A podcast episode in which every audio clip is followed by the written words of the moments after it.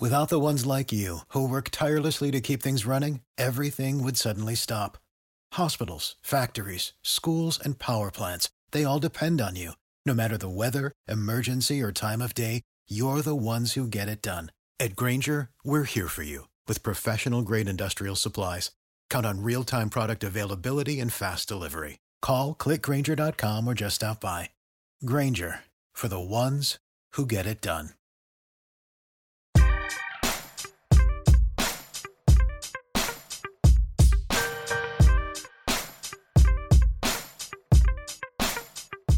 What is up, everybody? It is very late or early, depending on how you define that. Jeremy Finestone from Speaking of Strong Style is with me. We just got back from the New Japan show in San Jose at the Civic.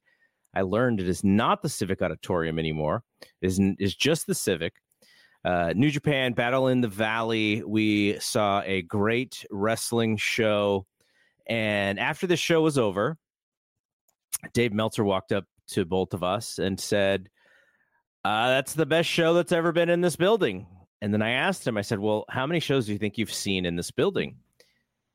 His first answer was hundreds, plural. His then he started doing the math. He's like, Well, I think 20 shows a year for four years. That's 80. Yeah. Some WWE. He, he said at least 100. So he's been to 100 shows there, said this was the best show that he has ever seen in this building. Uh, it was and, a pretty great show. and and yeah, so we got to see a lot of cool stuff. We also got to see some news because there was some connective tissue between this show and the upcoming show in Chicago mm-hmm. in April. So they, I, I saw some folks talking about, wow, you know, they're actually setting up some stuff for the next show, and I'm like, awesome, because if if I could have a New Japan show that did shows in the US and they set up like stuff to get you excited for the next one and they happen more regularly, I might need I might not need any other wrestling to watch. That is not the case, but this was uh, I think this was a really cool attempt because what it does is now you just you're, you're excited for three months down the road. It is like the same pay per view cycle as Tony Khan, you know, I guess at least before this last year.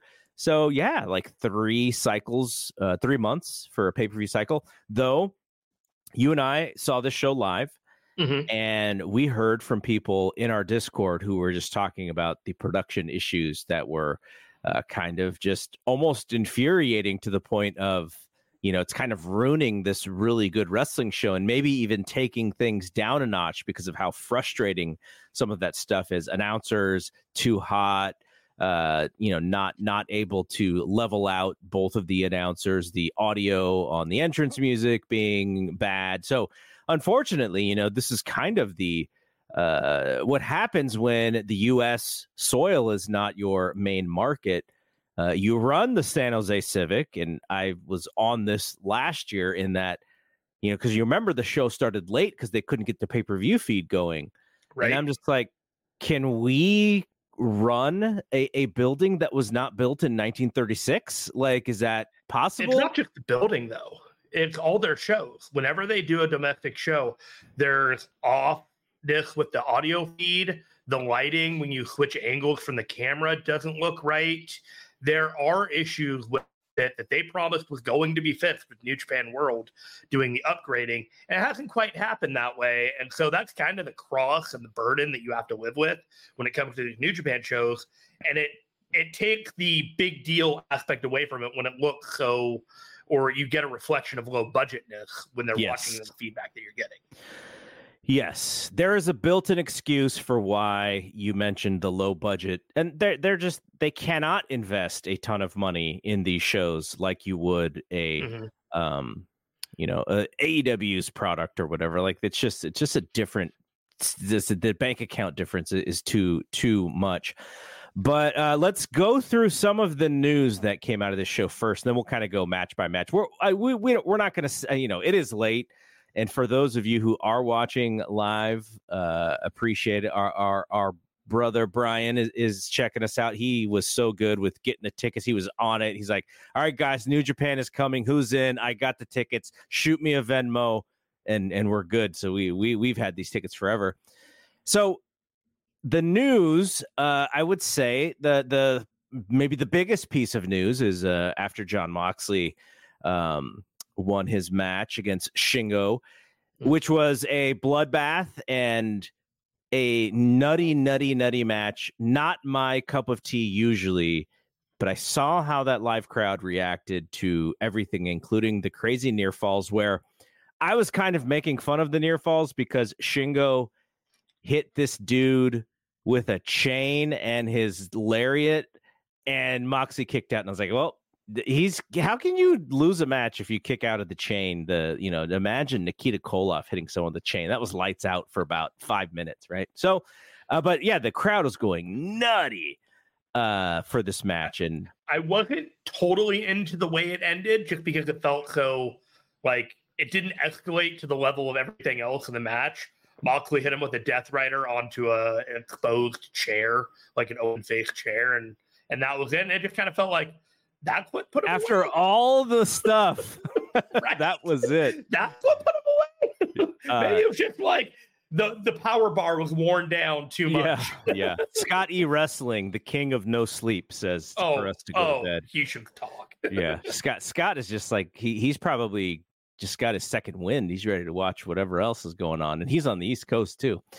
Uh, so, but after the match, Moxley cut a promo started the promo and we couldn't hear him and the crowd booed and the crowd assumed this was just more janky New Japan production and Moxley goes, "Nope, I forgot to hit the button. That one was on me." uh, so he cuts the promo and says he's only he only wants one thing, and that is Tetsuya Naito. Now, here's the thing about that, which is Tetsuya Naito has some defenses to happen before he could get to Chicago, which is where they said the show match was going to happen. So they put it on the marquee, Moxley versus Naito, but they did not put it for the New Japan title, at least on the marquee.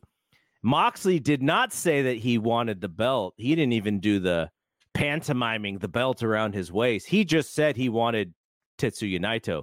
So that match is happening. New Japan does not promote title matches when there are other title defenses still needing to happen. We have the match coming up. we have the match with Sanada. There's going to be a new J- New Japan Cup winner, potentially an anniversary match against Desperado if he is still the champion, and then Sakura Genesis is going to have the New Japan Cup winner versus Naito. So there are two, maybe three matches, and like I said, they didn't specifically say it was for a title, but we're getting Naito versus Moxley, whether it's for a title or more than likely going to be for a title. Could be. One, yeah. one would think. There has been a lot of talk in the New Japan world that the goal for Naito is for him to have a long, sustained title reign to really seal his legacy. It would be surprising if he lost the title before then, but not completely unexpected just because of the way New Japan is going right now and throwing a lot of unpredictability to the wall. Uh, but I'm kind of leaning towards it being a title match uh, in the Windy City. The way that they're building this up, there's no reason to downplay how big this match can be to get tickets sold. And with this match happening, mm-hmm. the idea of could John Moxley win the IWGP Championship? The relationship with AEW is there. There is going to be another forbidden door. So if you wanted to do a title switch, you could switch the belt back. I don't know if that's what's going to happen. I'm not even, you know, I don't even want to think that far in advance. I know these companies have two distinct differences in strategy in business. But the fact that there is a relationship to me says that there is a chance that they could do this. Um, and I think it'd be great uh, but it has to make fiscal sense for both companies as well. So that is the kind of the the little bit of um, question mark when it comes to this because I think you know if you are a hardcore hardcore AEW fan who also understands New Japan who may have watched Wrestle Kingdom, it is a really big deal to see somebody from AEW television who is not under contract to that company as their main uh, home win that title. It is you know, what was John Moxley's post WWE run? Oh, it was this amazing uh, run in New Japan where he just proved himself uh, to a lot of the naysayers who were like, ah, he's just an ex WWE guy, like he can't hang, and and so that was a proving ground for him. So it would be a nice little uh continuation to that story for him but at mm-hmm. the same time you know there's so many things that have to happen correctly and deals that have to be struck and partnerships and uh two companies yeah. working together so you know not saying it can't happen but we'll sort of wait and see and we'll we have to we'll have to figure out where they are around april you're absolutely right about you can do the cooperation. There is a sense that I've had between this New Japan and AEW relationship where it's been a lot of AEW and not quite so much a return on investment for New Japan. But I've been seeing since June of last year with the Dominion match where the six man of Blackpool Combat Club came over. And then uh, going into Wrestle Kingdom, and now that we have here, uh, we had some unexpected faces from AEW show up. And so now that we have that, maybe we're going to start seeing the AEW product going into New Japan a little bit more with some names that we did not expect that aren't John Moxley that we'll get to at some point. Yeah, we'll get to that in a second. But it's that's what's most interesting to me is that the heavy lean of the AEW talent that just doesn't have room to breathe over there might have an opportunity to move over to New Japan, and some of the names are really interesting just before we get to that initial name, which was the biggest surprise of the night, I thought. Uh, I just want to shout out the the crew that we were with. Uh, Miguel Rubio is is hanging out, watching us live as well, and uh, you know we got to hang out for your birthday last weekend. So it's like back to back. We're we're we're mm-hmm. hanging out with the crew back to back weeks. Uh, so we got to see uh, our pals, the the the Rubio brothers. John LaRocca was there uh, Brian what was there. We even saw Christopher Garcia, who I, I, very much enjoy when I get to see him around town. Got uh, fly by for Baby Huey. Baby Huey was there. You can always spot Baby Huey. Baby Huey is when if he's in the crowd and you kind of do just like a just like a just look through like I we can always spot him at WWE shows when we're there as well. Uh, so baby Huey was there, uh, Dave was there, and his uh, significant other Mita was there, Most as well as uh, what. Most of his family wanted to be there. Yeah, w- well, uh, his son Cody was there, and and mm-hmm. Trinity, uh, Cody's uh, uh, longtime partner, was there as well, and then uh, we saw a Roy Lucier who is like one of the most passionate wrestling fans you'll you'll ever see. And he was there. Uh, uh of course, uh, he had to pick Dave's brain, and I'm sure I'm missing folks that that we recognize that were hanging out. was he out. the but... one wearing the fantastic United Empire sweater? You know what? I don't know, but it was right when I got there. That's who Dave was talking to. Yeah, that green and the green and gold sweater was a United Empire sweater. I'm like, yeah, rocking that sweater hard. yeah. So I just wanted to, you know, it's just so fun when your city host something and all of the people who you know as wrestling fans they go and they represent and it, you get to hang out. It's like the most fun way to watch a show i think is yes. you know that just makes it even better this was a really enjoyable night both socially and for just watching wrestling. Just a great night. All right so the surprise of the night this happened after uh the match and uh, i want to find the it was card a six man match six was... man yeah Jacob Fatu, Fred Rosser, and Shota Umino beat Team Filthy. Uh, and at the end of this match, uh, Shota Umino won the match for his team. And uh, he gets jumped by a guy who is unrecognizable. I don't know if he's wearing, wearing a luchador mask. It was oh, it was it was a it was like Bushi or something. The way that the, the way the mask was set up, and it, it was not Bushi. Unmasks, and it's a young man with you know longish curly hair and uh, a, a, frazzled beard and we look a little closer and I, w- I look at john larock and i go jungle boy. And he's like huh? Jungle boy? And so it it's it, it was jungle boy. Jungle boy jumped showed it umino. He got in the ring. He uh, what was the thing that he put on his arm? Scapegoat he put a little uh, a little armband that said scapegoat on it, and he goes into his jacket. He uh, takes out what all I saw was giant AEW letters on it. So it could have just been letterhead, but I think we were to assume that it was a contract of some sort. Mm-hmm. And uh, I don't know about where other people work, but any contract I've ever signed about employment was like many pages long, not one page. Maybe he just grabbed, yeah, maybe he just grabbed the last page with his signature on it, but he tore up his AEW contract. So there's something going on with his 2024 as related to how he left AEW in 2023 with uh, CM Punk screaming and yelling at him like a crazy man. And so we'll see what happens with Jungle Boy. I think you even said, you know, what if he was coming in for the New Japan Cup, which I thought would be tremendous. Like that would be yeah. absolutely fantastic. I mean, he's the way that this was laid out seems to be something that's going to be playing out on New Japan programming. Now, if that means that he is going to come to Japan, do a match or two, great. But there's got to be something between now and Chicago, much like other things have to happen with all these other shows. Are we going to get this story played out on AEW? I don't know. What do you think? Do you think it'll be on AEW or do you think this is going to play out somehow in New Japan?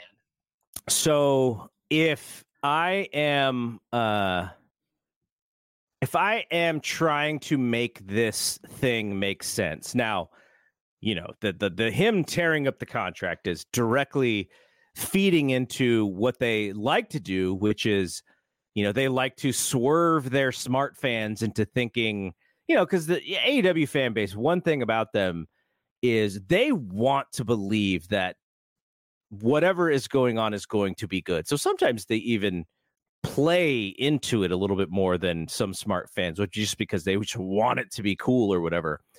And so the fact that he tore up that contract tells me that they probably want to establish that he is not going to be back in AEW uh, in the in the very near future. Um, you know, maybe he even does that Windy City show as well because I think that shows in uh, is in Chicago, and that is in the mm-hmm. all all in all out building, the Wintrust uh, Arena. So there's you know there's a story in of itself there, being that that's you know Punk's place. So I would keep him away from AEW television. You could actually you know, you could maybe show it, but I think even showing it, you're you're basically saying like, yeah, this is storyline, and maybe that's what game. want. We're you're gaming the yeah. Yeah, and maybe that's what they want. Maybe they're fine with that. And I think again, like I said, I think the fans will play along and the fans will be excited because they're like, "Oh, something interesting with Jungle Boy," and they're trying. But I did see some people go, "Wait, is he gone?" I was like, "Come on." Guys. That's exactly like the fact that people believe that he is really like torn up the contract and he's now in New Japan just says to me that there is a compelling compelling factor to this that people are already invested in like okay we weren't expecting any of this so that's that's a successful point number one point number two is you have completely forgotten about cm punk you have for, completely forgotten about all these other things you're immediately like okay the next chapter with jack perry is new japan this is a pivot left a hard pivot left from the direction that he was set on before okay I'm interested. He's not. He's not the devil. He's not anything going on and anything going on in AEW.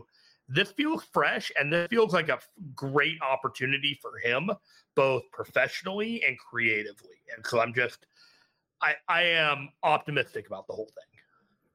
Our friend Denise says that she was very happy that the Jungle Boy returned. She was a little worried about old Jack I, I heard from our friend Miguel that uh, he felt that this was the perfect show for his wife to have attended. She would have liked every car, every match on the card. It was good. It was really good. Um, so yeah, so we'll have to wait and see what they do. I, I kind of, as a fan of storylines like this, to kind of do everything that you can. Not that they're going to fool me, but just so that I see they're doing their due diligence to make it you know, to make it seem uh, as realistic as possible. I would I would love to not even have them talk about him at all. You know, they they they have a lot of people that they need to get over. And if all of this stuff happens through social media or through New Japan, pro wrestling. I, I'm totally fine with that. It's it's a little edgier that way. It's less, you know, Excalibur, you know, screaming about something. I, I I'm fine with it. Like let let's let the New Japan folks tell this story for a little while until he's ready to go back. I will I will tell you this. That Forbidden Door match between Jack Perry and Sanada was such a mismatch creatively and stylistically. He had no business being in that title match, even for the angle that they were doing on AEW at the time. But setting Jack Perry up with Shota Umino is a fantastic pairing. Mm-hmm. Like I agree. those two are in very similar places in their careers on the come up and with the reception, the relationship with the fans, and creating dual relationships, both Shota and AEW further, and Jack Perry and New Japan, I think is going to do wonders for them both. And it's a great starting point. Uh, I was just when they were put together and they and they did that angle, like, never would have thought of it, but wow, no, I am here for it. And they're both young, handsome wrestlers. That they're that that is good for a younger fan base to see these two dudes who are still early in their career.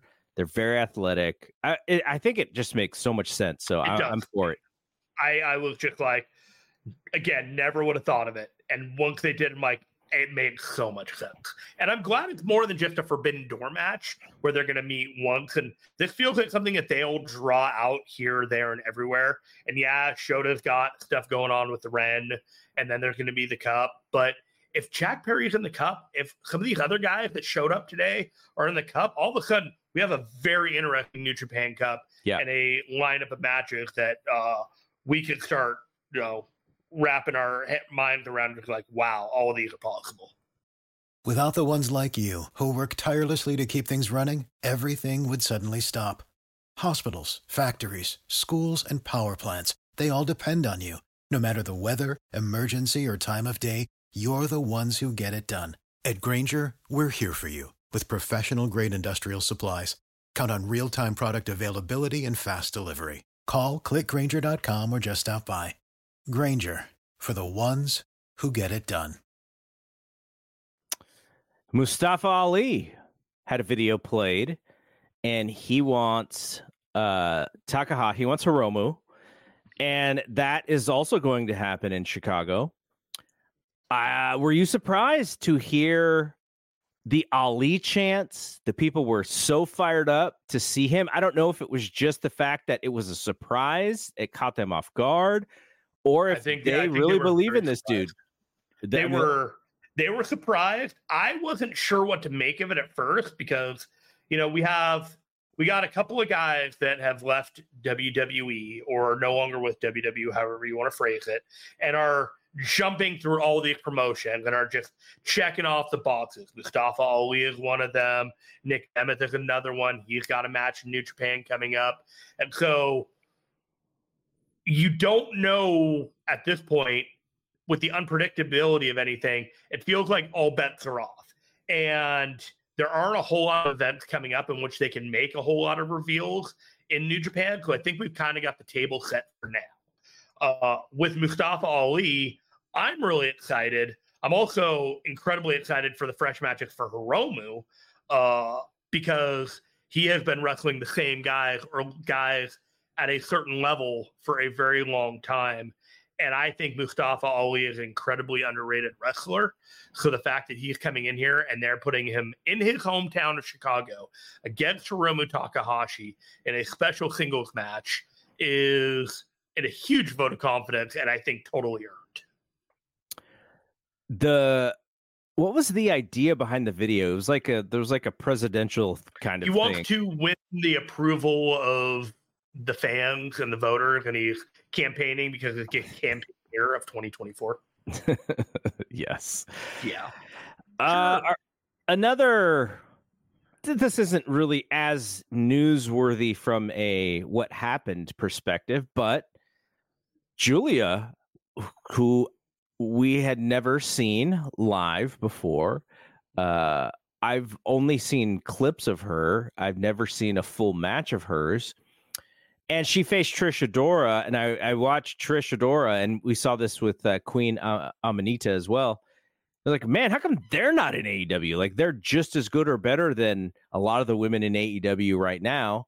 And Julia, I, I'm not sure if I could, you know, I'd probably have to watch more matches. I think I was way more impressed with her look, her composure, the way she stands out. Like there are things about her that that scream star.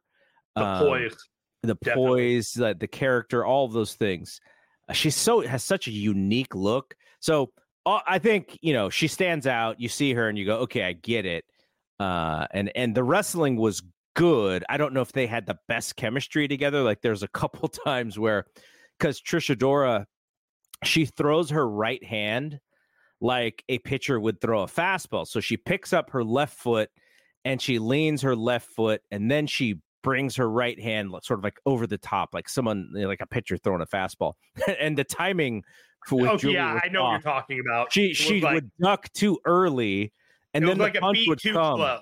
Yes. And, uh, well, the yeah. punch would come, and because Julia had already moved out of the way, Trish would have to shorten the punch so that she didn't shoot hit her in the face, and so that was off a couple different times. And you know there were there was a couple things, I but it, it you explained it well enough that I wasn't sure what had happened, but I just yeah. knew that like the uh the coordination was off, the timing was off. But I, you can just sense that uh Julia is, is special. So uh, yeah, that that was really cool. Uh, and you know, we were talking about this after the show was over, which is that San Jose. Uh, and I guess if you were going to go to a New Japan Strong show, a New Japan America you mean Tokyo show, Dome West, right? But you have to you you are you are a more of a hardcore fan. You know the the rant. You know we're gonna go, or I I think um I think Raw is gonna be here in like a month or uh, a little bit over yeah, a month, like the 25th or whatever. Yeah. And so I'll be at that show, and there are a lot of people are going to be in that building. They're probably going to be 10,000 people in that building. That's the road to WrestleMania. It's going to be packed. And and I would say 75% of those fans probably didn't even know that there was a show in San Jose. Like like it's just a different audience, right?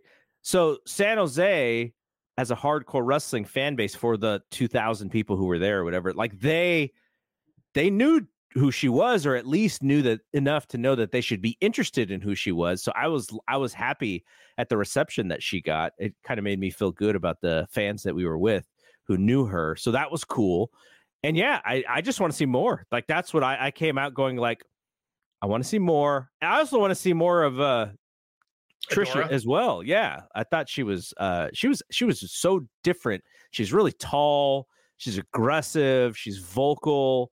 Uh, I thought she I thought she stood out really well. Aminata, Trish Adora, and Athena are all women that should be all over the AEW women's division, and they're not. And I hope in 2024 that changes because I'm not sure what room there is for Trish Adora on the New Japan roster besides these every three months. Yeah. Uh, the New Japan show. So uh, hopefully there's a pivot point. Maybe they can do some type of Continental Classic for the women, and that way they can pivot some of these New Japan women and and maybe make some more matches uh, with the AEW women over over there in New Japan. That might be an idea that they could do. Uh, as for Julia, she's great. I really want to see that match between her and Stephanie Vaquer mm-hmm. that's going to happen uh, after Vaquer won her pre-show match against Viva Van. Also, a really good match. You should make your way out to see that on YouTube. Um, that might be Julia's last match before she goes off to other pastures uh, up north or not in Japan. Uh, so I guess the other thing, unless unless I missed something, and let me know if I have, but uh, I would say the other thing surrounding this show is just the fact that Ospreay's on his way out. As far as we got Riddle, we got Riddle in the cop match. Yeah, that was really good. That that that was up to that point. That was the best match that that had been on the card, and then uh, it was perfect. Wrong reaction for everybody. Everybody was happy to to the bro chant were were loud, but not overwhelming. Uh, everyone seemed to be pretty much right that Jeff Cobb was the opponent, and then uh, big props to Bad Dude Tito. He really showed out tonight. Yeah, uh, with an opportunity against the other guys. He's got something. He does. He really does. So yeah, just great match that that tag team match. Sorry, take it back to you. No, uh great no, it's a good point because we were wondering about the reception for Riddle. Because he has the bro chant, I think the fans were very preoccupied with the bro chant. It overrode any. I, I, we didn't really hear any boos for him, so it overrode any of that. There were some people who probably were not really reacting too much, but mm-hmm. there was enough there with the bro chance, and he was he was great. I thought, you know, he he you know the thing about Matt Riddle, he was so awesome on the indie scene before he went to WWE. And so he would have all these matches, and you know, he's Will Ospreay and Zack Sabre Jr. and him and Jeff Cobb as a tag team. So he was working with like high, high level guys before he even made it to WWE. So he just fell right back in. And when you're working with Zack Sabre Jr., who he's probably had, you know, 10 matches or 20 matches against already in on the indies. In his uh, catch point, Dave. yeah, it's just he just fell right back into everything. Like he he did he felt a little bit like a former WWE guy, but I thought because I've seen him on the indies a lot and in person a lot, I was just like, oh yeah, he just fell right back into what he was before he went to WWE. He of all the guys that have made their reappearances from WWE from the last three months, I think he has the most opportunity to shake the clown persona that they that they were portraying him as on the show. And to be a bit more of a maybe have a little bit of a comedy, but a little more serious of a shooter with uh with a little bit of charisma rather than like gotta play up I'm a goofball stoner idiot ha ha ha. Yeah, and so, stay out of trouble too. like yeah, big please thing. just just let let what you do in the ring be reflective of how people respond to what you do. Uh, is is my advice to Matt Riddle. Uh, after that, you know, it's like he's got plenty of opportunities. If this is what we're going to get out of Matt Riddle going forward for however long he's going to be in New Japan, I am oh, totally okay with it. This was a fantastic match, and he fit right in. Uh, and I think you know he's got this match coming up with Tanahashi, so we'll see how invested they are in him based on and just like uh, Jack Perry, he could be in the New Japan Cup too. You know, like I think he's supposed to be, isn't he? He he might be. I haven't heard for sure. I haven't I haven't heard anything official anywhere other than just rumors here and there. So I'm just I'm operating that until I see that thing that he is for sure in there. I'm not I'm not living on anything for sure. Yeah, and then the only thing I'll add about the Osprey promo is I thought it was uh excellent. The passion. Mm-hmm. He uh, sometimes I, I still find it a little hard to understand everything that he's saying, but he has turned into a really good promo and he ended the night uh, very well, I thought, as far as, you know, the New Japan.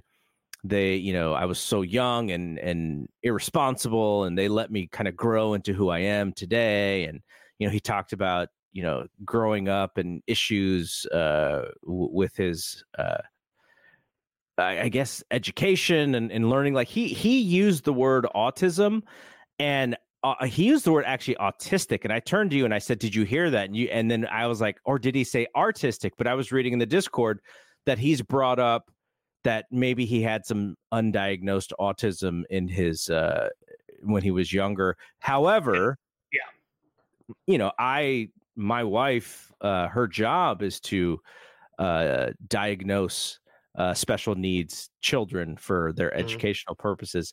So, I, I mean, I don't know, obviously, uh, he may he may have had some stuff going on or, or still does. I don't that doesn't it's not like you escape that it. spectrum is wide and varied, and there's no like single box that you can just put everybody who has those those uh who's diagnosed with it in some way, shape, or form. It, it's not linear. It's not you know two people have the same have the same issue with it. So he could very have very uh light issues on the spectrum and still be able to operate at a completely high functioning level that no one else could possibly do. It's entirely possible. Yeah, absolutely. Okay, so be- we're gonna get through. We'll go through the matches pretty quickly, Yeah. uh, but before that, just want to shout out uh, on. Uh, so it's already Sunday for everybody listening to this or watching this. Thank Uh, you. the, the, the the, Power Bombshells are doing show number 100 uh, at 10 a.m., 1 p.m. Eastern. Uh, so that is show 100 for for Mel and Sam. So congrats on on there. I think I'm going to try and do a run in at some point. Um, Maybe time. uh, so uh, that you know, look look for that. Uh, the show is already up on on the YouTube. You can set your notification. I'm doing a show Tuesday night. Uh, it is the you know we like to have a history show on the network, and this year's history show is not myself and John LaRocca. I'm actually inviting my buddy Brandon Draven on, and we are tackling the year of 1989. Now, the reason why we chose that um, is because Dave Meltzer's 1989 observers are actually out in book form. So I had never had access to these observers before, and they they're out there on Amazon. So if you want to follow along with 1989, we will be doing that. We'll we'll be doing a monthly show. So we will tackle January. That will also be on the the podcast feed uh, as a bonus show. So if you miss the live uh, YouTube show, it, it will be in podcast form. And then you and Stephen will, Stephen Conway will come back Thursday and you'll have more stuff about Battle in the Valley because he'll have watched the TV version. Yes, sir. He's gonna. We're gonna do the good old fashioned live recap versus the televised recap. Maybe we'll bring somebody on that was also at the show, have some feedback from them. I'm gonna try and work that out. Who knows? We're gonna see. We're gonna see what we can pull off with the uh with the good old review preview of all things New Japan. 90 minutes, 5:30 Eastern, Thursday. All right, tell me about these pre-show matches. Uh, I, I did not get there until right before No. the show started. Oh no, you! I will say the first match you did not miss much. It was Matt Vandegrift versus Goldie. It went about six minutes. It was basically an NXT match. Uh, just a couple of guys from the LA dojo uh, learning their craft. Sometimes taking a little bit extra time on these moves. That if you were a little more experienced, it would be a little more crisper. Take a little more time. Would have gone five minutes and thirty seconds instead of six minutes and ten. That kind of thing. It was an all right match. But the real one would have been the Stephanie Vaquer versus Viva Van match, which went about 10 minutes, ended about five minutes before the main show. This was a hard hitting women's match. Uh, I would argue that it should have been on the main show. Mhm. Stephanie Vaquer needs to have more eyes on her. She is incredibly talented. I've heard a lot of good things about Viva Van, and this was my first time watching her, and she held her own. It was a very uh, CMLL style lucha match. Uh, a lot of rope work, a lot of hard hitting uh, mat work as well. And I would recommend it. You can watch it free on Triller or on YouTube. This match you do not need to pay to watch. All right, so the show opened. Jacob Fatu, Fred Rosser, Shota Umino versus Team Filthy, Tom Lawler, Jorel Nelson, Royce Isaac. So awesome to see Tom. I always love seeing Tom. He's uh, such a nice dude. Uh, and so why don't you describe because the thing that you're bringing to the table is New Japan is your beat, so you know Sure. all the ins and outs of, of what's going on. Uh, I know at the end of this match there was a special uh, slap, handshake, or whatever happened, uh, and so you can explain what happened after Shota Umino won the match. Oh, the slap, right. I was like, what's the, oh, yes, yes, yes, yes. Okay, so Team Filthy lost to Rosser, Jacob Fatu, and Shota Umino. Fred Rosser is the heart and soul of the LA dojo right now. Jacob Fatu is of MLW and APW, making his debut here in New Japan Pro Wrestling. And then we have our own favorite Shota Umino, son of Red Shoes, New Japan's favorite son. And they defeated Jorel Nelson, Royce Isaacs, and Filthy Tom Lawler. West Coast Wrecking Crew started to have frayed relationships with Tom Lawler, and it seems like they are at uh, with and with each other, and that could be something that we see here in Chicago. But after the match was over, the two or three year feud between Tom Lawler and Fred Rosser over the strong title, over various different issues, seemed to come to an end when Rosser offered his hand in a shake. Jorel Nelson and Royce Isaac did not want Filthy to shake that hand. He pushed them out of the way. He slapped Fred immediately in the face. Fred slapped him right back. They shook hands, and now they're friends. Maybe they'll be wow. a tag team against West Coast Wrecking Crew. Wow. You also saw Red Shoes this weekend. I did. I ended up, long story, I ended up at the New Japan Hotel and I had to drop something off to somebody, and he was in the lobby. And Garrett, my life is complete because when Red Shoes is not in the ring, he is walking around in red socks and red slippers. He's living the and gimmick. I'm like, absolutely live the gimmick. You have owned it. I believe in you even more so than I did before. um, all right. Uh, Mascara Dorada, Volador Jr. beat Rocky Romero and Soberano Jr. So this was a CMLL match on a New Japan show. Sure. What were your thoughts on this one? It was a lot of fun. This is basically getting you ready for Fantastica Mania, which is going to have English commentary for the first time in February. A lot of these guys are going to be on New Japan World for those matches, which is going to be five or six shows over the course of a week, right before the New Japan Cup. If you enjoyed this CMLL level main event, then you need to check out the Fantastica Mania stuff because that's basically going to be all those matches all the time for about a week. Good match. David Finlay defeated Boo TJP Boo uh, in a in, in a I don't even know how long this match was, but um, 13 minutes and seven seconds. TJP got a lot of offense. TJP is a good wrestler. I do not root for TJP. I do not like TJP. Uh, but this was th- there are a lot of people who don't like the David Finlay character either. So I think this was a, a little bit of a tougher watch for for some folks, but uh, Dave Finlay won the match, and uh, he moves on as the American in New Japan who is getting pushed very hard. Let's see if we can do this in a minute or less, Garrett. At New Year Dash, after Wrestle Kingdom, TJP's partner Akira was assaulted by the rest of Bullet Club, David Finlay's group, the War Dogs. He was beaten brutal and senseless just before Will Ospreay volunteered him for a five on five cage match on February 11th. TJP took this match because Akira freaked out and went home and he said, I need, I'm taking this match and I'm going to show David Finlay a lesson. Well, TJP is a junior heavyweight and David Finlay is the global heavyweight champion. And you can go a little while as a junior heavyweight versus a heavyweight but eventually the heavyweight is going to beat your ass. Yeah. Eventually, David Finlay beat his ass. I called him an American. He is technically a German born Irish American, is how he is described, but he is the non. I, I what a fourth generation pro wrestler? Is he fourth or third? Good question. I don't know. I don't even know. He's fourth. Uh, okay, so then Uh, the next match was the uh, your your best friends, the Guerrillas yeah, friends of Destiny. Strong Style, Guerrillas of Destiny, Leo and Phantasmo. when you guys did that interview, how long were they on? By the way, thirty minutes. Wow. They, I, I I clocked it and I said, okay, we hit thirty minutes. I'm letting them go. that was it. I didn't know. I would just ask them questions until we were done.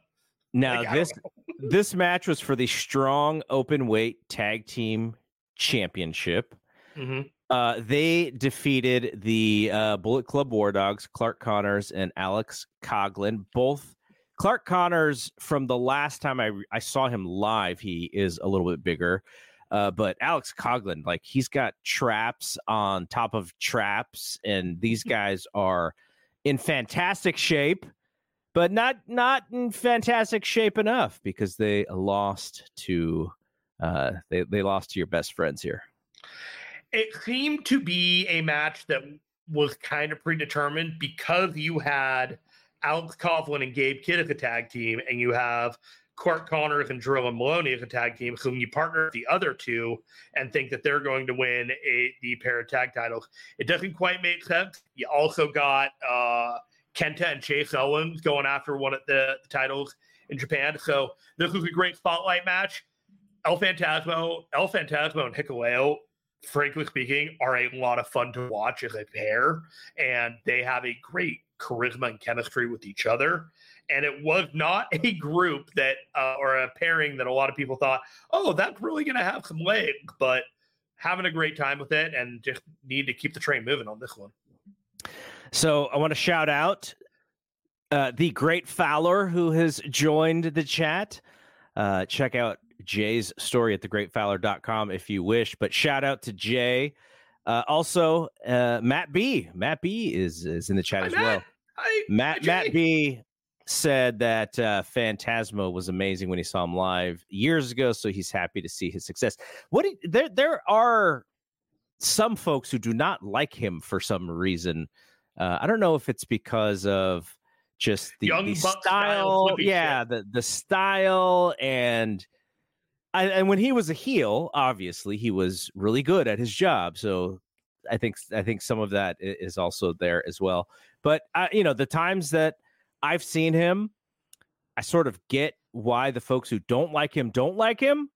But I also think he's pretty darn good as well. So he was working overtime with the fans during the World Tag League on all those shows that no one was watching. The amount of work that he was doing to get those crowds like work like riled up and like excited for the show, and not just the ah, da, da, da, da, da, but like creative, like just getting him going with like the the energy in the ring. Uh, really turned around uh, that face that face dynamic for him. Like he he just took it to a new level.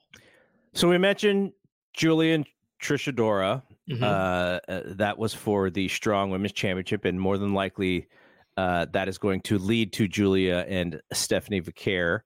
It Uh, was confirmed online. Uh, Oh, was it after after the match that that would be the next match? Did they say when they're going to do it? No, but she is next in line for the title against Julia. And the match we you know, we kind of talked about this as well. Chosen Bros against uh, TMDK. At up to this point, uh, I think this was the best match on the show. Just a fantastic, fun tag team match. It's not like there were any stakes involved here. There were no titles involved. It was literally Matt Riddle is in New Japan and uh, Jeff Cobb and Bad Dude Tito. I was asking, I was like, are these guys these guys have beef? Like, what's going on? Because it was like, you know, they were fired up to face each other. Right when uh, Cobb comes in the ring, he was asking uh, Bad Dude Tito, uh, what, uh, how how much do you bench press? Like he's like doing, like uh, do you, he's like like, pantomiming like these uh these workout these uh, lifts and, and stuff which was which was I thought You was pretty can- funny you can go to Cage Match and you can type in Jeff Cobb and Bad Dude Tito, and there are a handful of matches out there from New Japan that they've been in with each other. Find them and watch them because it's more of the same of what you saw here. But I will say that Bad Dude Tito has elevated himself another level from the last time I saw him. he was awesome He was he's always been great. He's he's been fantastic for a long time, but he looked unbelievable tonight. Just fantastic. all right which puppy is this here This is Cole. He uh he wants to go to bed and he does not understand that this is, it's not happening quite yet. all right Cole we'll we'll we'll be we'll be done in five minutes Cole just Five minutes, hang buddy. out. Five minutes. You're gonna hang out with me right here, okay? uh Eddie Kingston and Gabe Kidd we haven't talked about this match uh they, these guys the reaction for Eddie Kingston? Yeah, I, I had tweeted out the the top reactions uh, just to the opening intro video, and I forgot to put Eddie in there, but the crowd was in love with Eddie. They were so fired up. Though there was a heckler behind us who did not like Eddie, so he was trying to get he's trying to have like conflicting chants about Eddie and how much Eddie sucks in in wrestling. Um, but this match uh, was craziness. Now, I will say, John The Rock and I were kind of joking about this on the Fight Game podcast. yes, you were. about the style of the match, which and how many chops and one, and then Eddie's going to pull his, you know, pull, pull his singlet down and expose his chest, and the I could have done without some of that. I think they went a little overboard with it. Like I much prefer the way that Osprey and Okada kind of did that Mhm. in their match, where it's the you know the toughness, like who's tougher. I don't like starting the match like that. Just you know who can take the most chops. It seems really silly if the idea is to win this match, and you know you get into that stuff without it without anything leading up to it. And they went back to it several times. Gabe Kidd is very vocal. He's very uh his his facial expressions. He's very convincing as a guy who's always angry and always pissed off. He's very emotive. He's incredible. He's very much able to convey like he's an angry son of a bitch. Yeah, and this show was really built to, you know, showcase these dudes as like heels, right? As Mhm. you know, uh, they're they they were the bad guys of this show. So the match ends up in a uh was it a double count out or something? Yes, it was a twenty count out. Uh, Eddie was going to jump back into the ring, and Gabe talked shit to him, and then he came back to beat him up some more, and the ref counted to twenty. Most of the times when this happens, the audience doesn't like it. Booze, yeah. they didn't have a problem with it at this show. Like they were just like, you know what? We've had a ton of cool shit.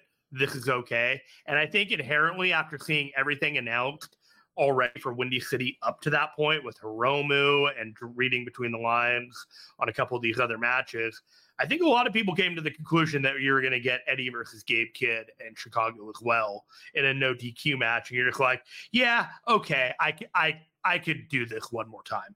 They did Yeah. something last year with Kenta and Fred Rosser. They had a disqualification at the San Jose show and then uh, followed up with the next match and it was a no disqualification.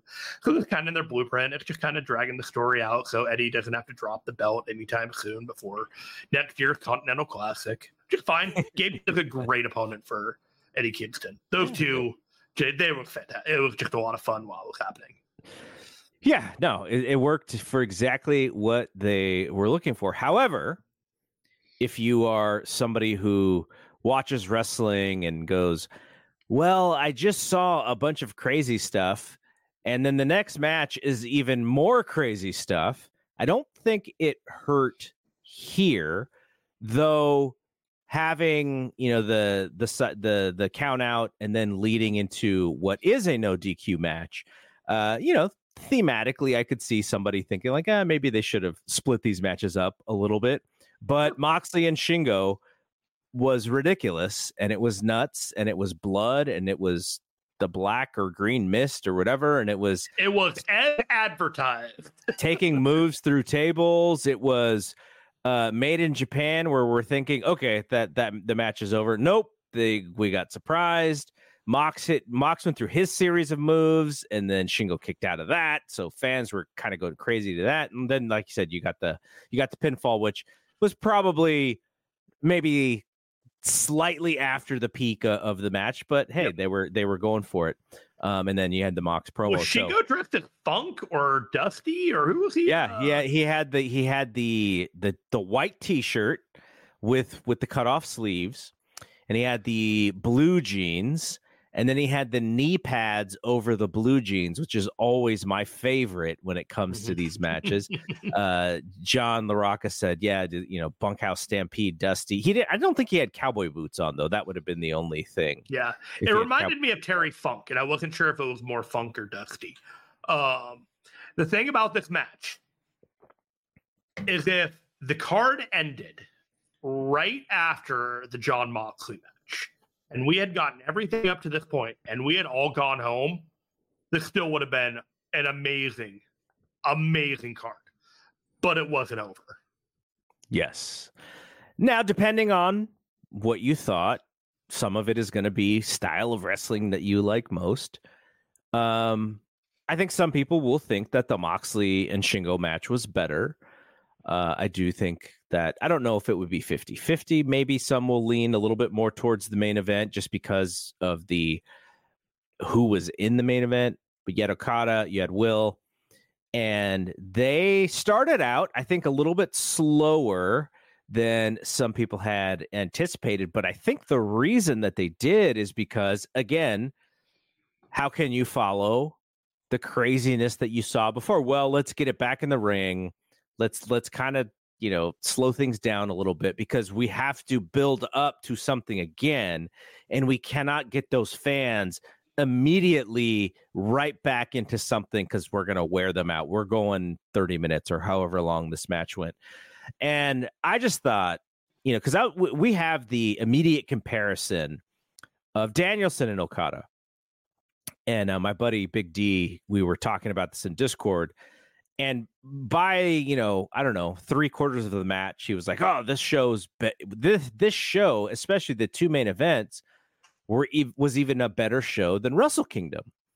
And that was his thought before the main event was even over. And I was like, "Well, I kind of really like that Danielson Okada match. And he's like, no, this match is better. And I was like, well, we'll see. We again, we were only three quarters of the way through. By the end of the match, I did agree with him. I thought this mm-hmm. was slightly better than Danielson Okada. But that is just shows you how crazy this is because you just called it Wrestle Kingdom West or whatever you called it Tokyo earlier. Dome West. Tokyo Dome West. L- like we we you know I you joke, can, but I beat it when I say it you you can compare the two shows. The Tokyo Dome show was what ten days ago or whatever. Like it was it was ten days ago. Bryan Danielson and Okada went twenty three minutes, right? Yes. Sanada and Naito went twenty five minutes. Jon Moxley and Shingo Takagi went 26 minutes, and Okada and Danielson went 28. We got longer matches, potentially better matches than we got on Wrestle Kingdom. Okada finally won with the Rainmaker, but they had the, there was some pretty impressive stuff. Okada went for a Rainmaker, which Will turned into a Spanish Fly. Uh, they each did each other's moves, and uh, I think Okada hit the Stormbreaker, and he sat there on his ass for thirty seconds with his mouth agape, like when this was didn't get the pin, like this was an NXT show and he just, he sat there like a statue. Everybody got their photo. If you see the mouth agape photo of Okada, it's because everyone had ample opportunity. yes, uh, he hit his drop kick uh, a couple times. One of them was as they uh, as as he was going for the hidden blade, and and yeah, then then the Raymond. It was it was just awesome. There was he, there was one drop kick attempt that I think is burned into my brain now, and it was from the angle that we were at. Okada was going for the drop kick, and Will hit the rope and came back and pulled Okada into a smooth power bomb. Then went straight down in the ground, and I think I yelled, "Oh my god!" with the way with how quickly and how smooth it looked. I I don't think anyone could ever do it any better. Uh, so you know, by comparison, well, you and I talked about this. When it comes to live wrestling matches, matches you've been in person to, where does where do those two matches rank on that list? And Matt B, who is in the chat, reminded me that I was at MJF and Danielson, which I would say overall is a better match because of how long they went, the way that they got there, the creativity. But I will say, my style of match is what we saw tonight. I like that style of match more than I like an Iron Man match, more than I like, you know, the a, a gimmick match or stipulation match. If you ask me what kind of wrestling match is do I want to see, it's what we got tonight. So even though like if we're sort of doing the star ranking thing, I get it. If if that that match you you you probably rank it a little bit higher, but you know, I've seen both Undertaker, Shawn Michael WrestleMania matches live. this was probably better than both of those, though watching those matches with 50, 60,000 people is a little bit different than, you know, watching it with 2,000 people. Um, I watched the famous or maybe even now infamous Jericho and Benoit versus Austin and Triple H Raw match. I was there live for that match.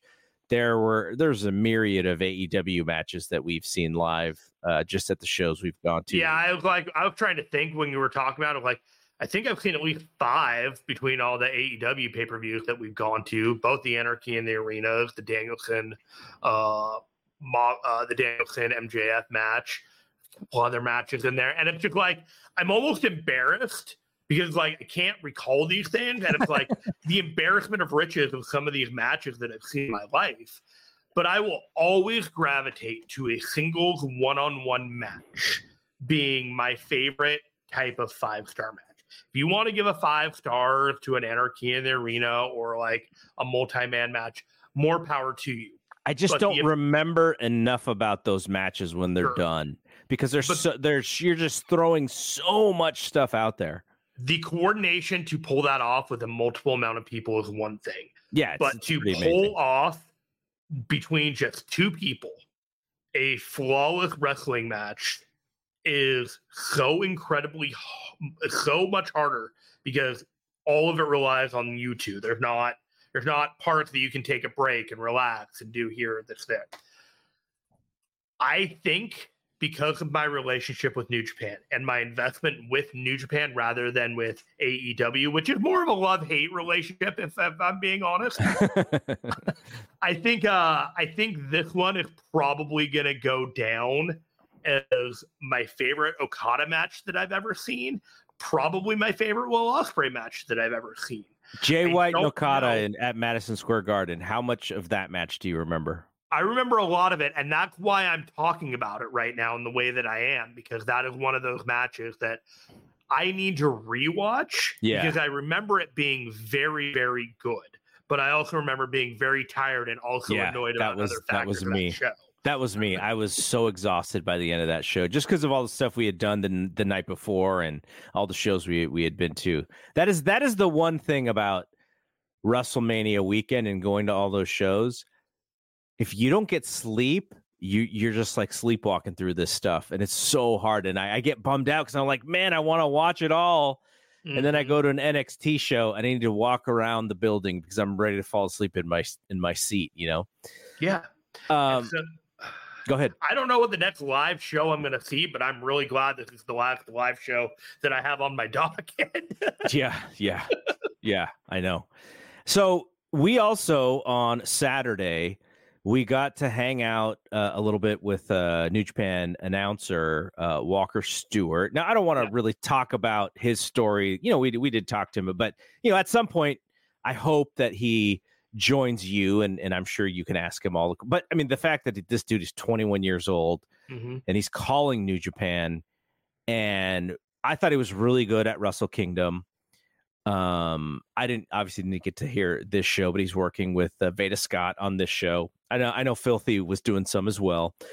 Uh, you know, there's the idea that this dude is that young and is calling this product, which is probably my favorite product, even though I don't get to watch as much of it as I do the the two other companies.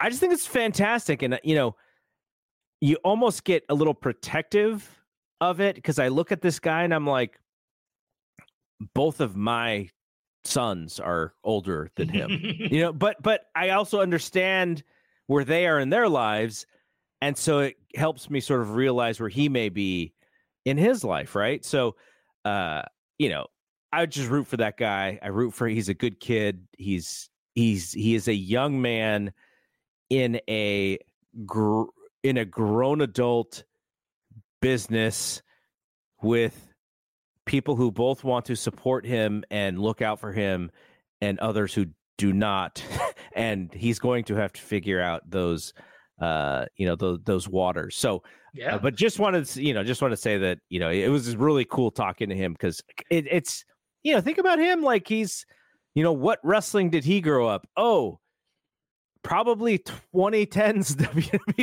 WWE, right? and that's the stuff that I don't even remember what happened.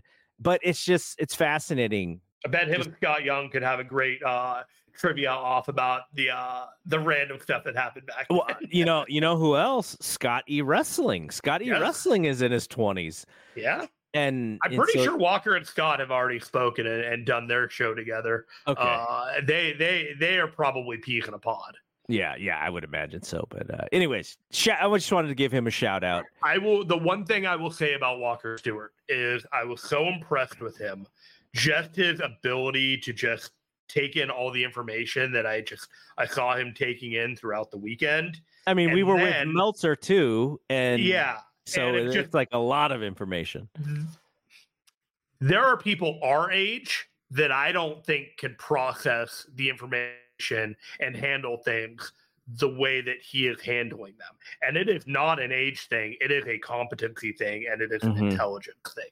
And Yeah. so I am I am so happy to see a fresh voice uh that can do the job and trailblaze. And that's kind of what I called him. It's like you're kind of a trailblazer. You're not you're not like a one in a million. You're kind of the first. And there are going to be a lot of people following you who grew up and learned how to do this as part of the generational thing rather than like, oh wow, you're so young. I'm like, no, no, this is this is technology and this is this is the advancement and a generational thing that a lot more people a lot younger are going to have these opportunities and i'm not necessarily sure they're going to be as good as walker when they get the chance Yeah, and announcing historically is sort of like an older person's game because you just once you find that voice, that voice is so familiar with the audience, it just sort of grows with the voice. Like think of how long uh, Jim Ross was the voice, and he, you know, he's still doing it, though he's not able to do it as well or as much anymore. Uh, you know, Tony Schiavone just got the lead job uh, again, and I don't think he's good at all, but you know, he's trusted to lead the broadcast. I don't exactly know how old Excalibur is, but he's probably um he's around not- our age maybe like Uh, that's- late that's 30s I- early 40s That's what I would guess. Yeah. Taz, Taz is older. He's his own his own son is wrestling. That's old Taz is. Booker T in WWE. I, I guess uh Vic Joseph looks young. I don't know how young he is. kevin I would- patrick vic joseph Yeah, those guys are the younger guys, but you know, Matt uh Michael Cole, who you know, it's funny when Walker was saying how that's like the voice of his generation is Michael Cole's like, oh yeah, like that would be the voice of your generation. voice because- of many generations yeah. So, anyways, uh, but no, that was fun. So blast to, it to it was talk a, to it was about a it. good weekend for new japan i thought i thought they had a mission statement for 2024 that uh that is decidedly different than what they've been doing up to this point. Yep. And those uh, new beginning shows, you know, I don't know that I'll watch every show front to back like you, Mhm. but um there's some there's some matches to cherry pick out of those shows that I'm definitely super interested to watch. So and with that app you can just pick up a match and watch the one you're looking for and just move on with your day and you will be covering all of these shows in uh, 2024. So I'm hoping for you and for Steven that these shows are great so that you guys will have a lot of fun to talk about. Oh, I honestly, I just love talking New Japan with Steven. He's so much fun, and we have fun with the audience and and the whole thing. We do the spiel at the at the beginning with the likes, the subscribes, and share the show and talk about it. And I think people do, and it it warms my heart. And I I like that people like our conversations about New Japan Pro Wrestling. We don't want to shit on the product. We don't want to shit on the wrestlers. We don't want to shit on anything. We want to talk about the things that are good and workshop the things that are bad. And it's just, it's fun.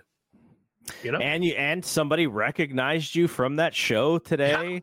That was that was kind of cool. So uh, yeah, you guys, you know, I think when of strong style, I guess we're talking about it. yeah when the show is good and you got you know you you had made a comment to me earlier today. You're like well i'm not a journalist. I'm just doing this as a passion. But new japan is your beat. That's how you treat it. Yeah. you know the product up and down and you know the stories up and down. So while you don't, you know, no no podcaster is really a journalist, but the way that you treat the product is how somebody who is doing a weekly New Japan show should treat the product and probably even more because I wa- you know, I have to watch all these things and I'm like I don't think I'm getting to collision this weekend. Like I just can't see how I can get there and I feel bad about it, but at the end of the day, somebody else will have watched enough and I will have known enough to to talk about it competently. But I'm like, oh god, like I don't, I hate getting behind, but oh well. This when you have so much product these days, it's it's so hard. I always love the breathless whenever I see Dave. Like, have you seen this match? I'm like, yeah. Was it? I'm like, it's good. You should you should make a point to see it. yeah, no, it's good. All right, thanks for doing this. Thank you. Um, thank you to all the people who are hanging out with us so late as well. Uh, late, late for us, maybe early for some other people. But um, so this will be uh, this was a good thing. I we didn't even talk about doing it until the Moxley match, and I was like, okay, maybe we're probably gonna have to t- possibly talk about this show.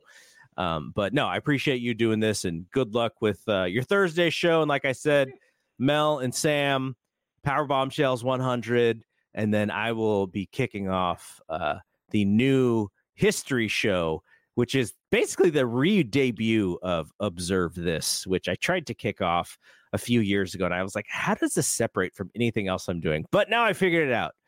Observe This is back. So, all right, for Jeremy. Uh, I am uh, double G. Oh, well, we have one one more comment here. Here you go. This is for you. I didn't We're run into talk you. on Thursday. I didn't run into you, Jeremy, but Battle in the Valley was really good. I had a blast. Definitely my favorite of the three. And last year's had a lot going for it. For that's from the Flaming Shark directly. Hello. Flaming Shark. Thank you for stopping in. We're gonna talk more on Thursday. All right. For Jeremy, I am Double G. We will see you when we see you. Peace out. For the ones who work hard to ensure their crew can always go the extra mile, and the ones who get in early so everyone can go home on time, there's Grainger, offering professional grade supplies backed by product experts so you can quickly and easily find what you need. Plus, you can count on access to a committed team ready to go the extra mile for you. Call, clickgrainger.com, or just stop by. Grainger, for the ones who get it done.